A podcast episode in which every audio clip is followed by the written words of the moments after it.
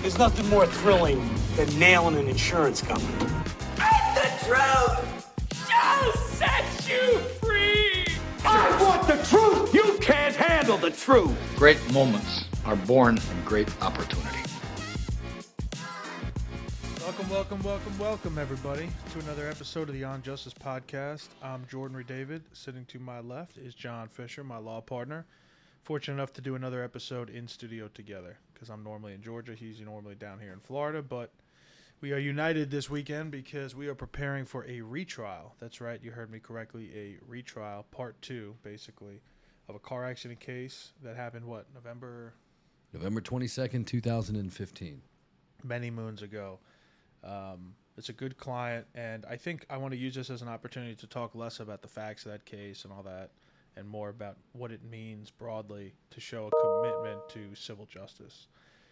It is easy to take for granted, I think, as a non lawyer, that a lawyer signs up a client, they do the best they can, they try and settle, they can't settle, maybe they go to trial, and then there's some outcome, win or lose. But I think people lose focus on the fact that there are a lot of lawyers, ourselves included, who don't quit after the first trial. If they don't get the outcome that they wanted, they pursue an appeal. That's what the appellate courts are there for.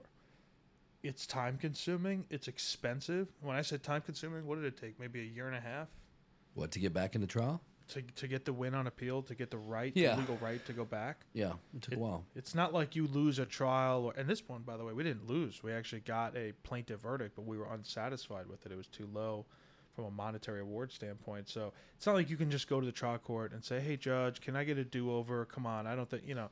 It just doesn't work like that in the real world, and so it, it required an immense amount of additional work and patience to get a new trial. Then we got a new trial, and the whole world went in a global pandemic, and it got pushed on the back burner. And so here we are. It's March 2023, and we're about to go talk to jurors about a November 2015 car crash. And um, Yeah, first trial was in August of 2019, and and I will say this: like, hats off to the to the judge um, in our particular case because knowing that we're on a retrial, we asked to be special set, and he was like, "No problem." Us and the defense came in and said, "Look, can we just get a date certain? We know we're going to try the case. There is no settlement possibility," and he was uh, very accommodating with that. So we got it to get in.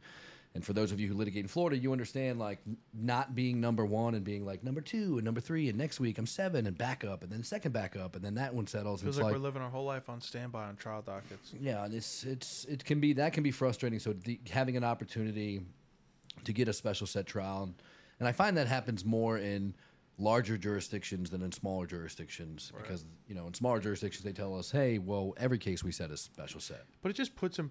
Yeah, I agree with that. But this, like, sitting here this weekend preparing for this trial, partly feels like it feels like deja vu. But there are certain things that are just so different, and you have this deep appreciation of time. So, this particular first, uh, this particular case, the first time we tried it, this wasn't our first trial together, but it was the first time I believe we brought Keyla to try a civil Yep. case. At the time, she was a fresh uh, associate. She had come from the public defender's office where she had tons of trial experience doing criminal cases, but it's a whole different animal doing civil cases. And so we brought her on this case, and now uh, Keyla will be retrying this again with us, um, or with me and Ray. But she's a she's three years in. I feel like I feel like it's been a lifetime. It's hard to even remember Keyla as a new civil lawyer. She's just so experienced and sharp, and so I'm, and yeah, I'm no, it's it, it's exciting, and you know th- what's interesting about you think about all the trials and the war stories, and like this trial, the hurricane was coming.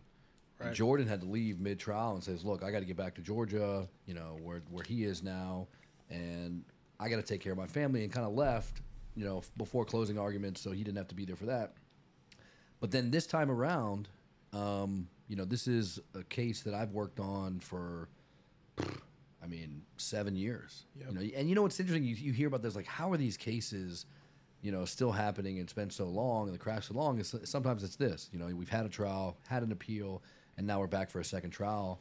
But I'm it not. should never take this long. That's the thing. Like we take for granted, and and people are sometimes just ignorant to the process. Like we oh the wheels of justice turn slow. No, they're fucking moving at a snail's pace, and it's not often the result of a judge who's not trying to do the work, or both sides aren't trying to do the work. There's just either too many lawsuits or not enough resources, right? Not enough courtrooms, not enough judges generally to get these cases pushed through, and so you're always sitting sitting on standby, and it feels like you Yeah. rarely get reached. Well, it's too many insurance companies not paying.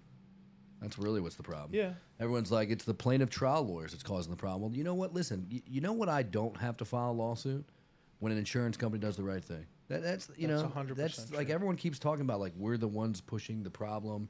They're undercutting you know Florida law, and they think like, well, it's you know it's the plaintiff's lawyers when really, if the insurance companies do the right thing, I don't really have a, much of a job except to settle cases pre-suit. So, you know, but it's good to be back in a trial. I'm excited to you know to win. Um, I'm grateful to have a client who's been so patient. You know, this is like I hope I hope the jury they're not the jury in this this time around in the second trial they're not going to know that there was a previous trial. Um, the law doesn't permit them to know that because it would just invite them to speculate too much about what happened. But I do wonder what will go through their minds, and we're going to f- try and flesh this out in voir dire to know this was a case eight years ago. The crash happened. Why on earth is it taking this long to get a resolution? And you know, so I think that's going to be in the juror's mind. But I hope what they see in that is that when they read the jury instruction that talks about inconvenience and the inability to enjoy life, rarely do you have a situation. I mean, how inconvenient is it that through no fault of our clients, he was smashed into? It's a rear end car accident, then pushed into a tree. He's got very serious orthopedic injuries that have affected the, the trajectory of his life. The patriarch of his family, and he has had to wait what some eight years to now try and get justice. Hopefully, fingers crossed, and it's not an unfair trial. We need to do part three. So, I hope the jury picks up on that, and um, I do think it's it's fair for them to consider that what he's been through, how committed he is to the process, and I think that that tends to show how legitimate his claims are. yeah, you know, because yeah, you This know, is what our our firm's second retrial, right? Yes. you guys did the other. So yeah, we just did you know a case in Dinah St. Phil Lopez where we tried a case, we got a defense verdict, retried it. Uh, in a car crash, we got no permanency, but got the medical bills, um, which is unfortunate. But after pay, you know what went from a zero to about what'll likely be about one hundred eighty thousand dollar recovery with costs. So you know it's something. In this case, was is going to be no different. Hopefully, is that you know we have the the result that we had before, and now we get a better one. And Right. you know sometimes it happens. Like I mean, look, and I feel like we take appeals on a lot of cases. Yeah, we don't quit. That's that's what I'm trying to say. I mean, I look around. We know other lawyers. We we have colleagues. We have friends, and even you know we can observe from arm's length how other people handle. it. I feel like a lot of people are looking for low hanging fruit, uh, easy paths to victory, and like that's great when it presents itself. But more often than not, legitimate plaintiffs, people from our community, are entitled to and deserve justice, and it's denied to them or delayed for some substantial period of time. And I think it's important as a lawyer to remember, like, just hang on, fight for this person to the end, because if the roles were reversed, that's what you would want or expect of your lawyer. You don't want to be quit on. Yeah, yeah. I, I think that you know we have a. Gosh, I mean, sometimes it's it's easier to give up, and I think that's the idea with delay is that plaintiffs will just give up and say, "I don't want to do this anymore." It's Or- frustrating. We've heard clients talk about that. By the way, clients who haven't been as patient as Angel has for his second trial. I mean, people have pulled the ripcord, so to speak, for a lot less. So I'm proud of him. I'm grateful for him. It's the type of person that deserves the commitment that we've given. There's like a mutuality of commitment to this, this getting justice in this case, and it, it makes me feel really good. So we'll, we'll on the next episode, whenever it is, we'll talk about the outcome of that case. Hopefully, it's favorable for our client. I'm optimistic that it will be. Um, switching gears a little bit as I come down here, we've we've welcomed some new new members to the firm. We have. Uh, that's been really exciting. We have a director of operations, a brand new position that has been needed for quite some time, and we were very careful with that process to find someone who we felt like could adequately fill the, you know, fill the position and deliver. Ashley Woods, and so she just started this week. I'm super excited to have her. She's already taken a lot off our plate, and uh, I can already tell the future there'll be even more. So that'll free us up to be what we want to be, which is like the best lawyers that we can be and the best law firm owners that we can. Right. You know, there's only so many hours in the day, and for years, you and I have worn so many different hats. The, it's kind of unbelievable, actually, when I stop and think about it. So it's nice to have somebody else in a purely administrative role. Uh, with their eyes on the business, the processes, the people, and I think for the rest of the employees in the whole firm across three offices, it's nice to have middle management, so, so to speak, somebody else to go to because you know they're not blind they see how busy we are and i'm sure that's a deterrent for them to come forward at sometimes when they need things and i don't want that so Yeah, I mean, policies and systems help out. And if I can have someone supplement what I do, which is nothing when it comes to policy creation. I mean, I have an ideas of here's what we do for litigation. This is what I'm good at. Like these are the steps that you take. But when it comes to you know, I've been I've been I was directing you know benefits things like that, and you know to, to take that off my plate is is amazing. Free me up. You know, we're talking about different hats. Um, you know, and obviously until I go to Turkey, I'll be wearing lots of hats. um, you know, for those of you know, that's an inside joke. I'm gonna get my hair plugs, but you know, it's um, it's interesting to you know because there's so many things about running a business and being the trial lawyer and doing all of those things that if you can take the time to invest in people, you know, it's like. So I, I was reading I- when I go on runs, I, I listen to Audible. Um, the there's a book. Um, God, what is his name? He's one of the. He's the Navy SEAL guy. Oh Extreme my god. Ownership? Yes, it's Extreme Ownership. But what's his name? What's the name of the author? I literally can't. Justin.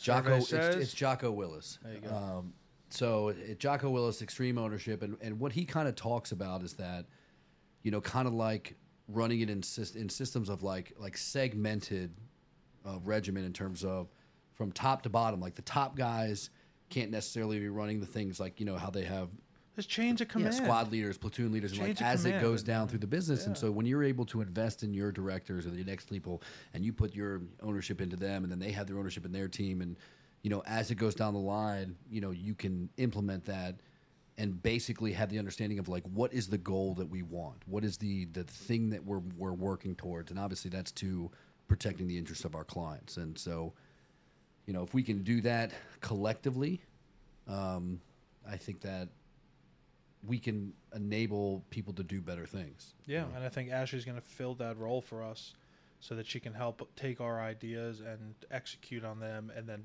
inherently give the benefit to the other people that work in the firm. But she's not the only one. So we also welcome Crystal. Crystal Guy, she joins us. She's actually a native Floridian, but she joins us now in the Atlanta office. She's been a paralegal for 15 years.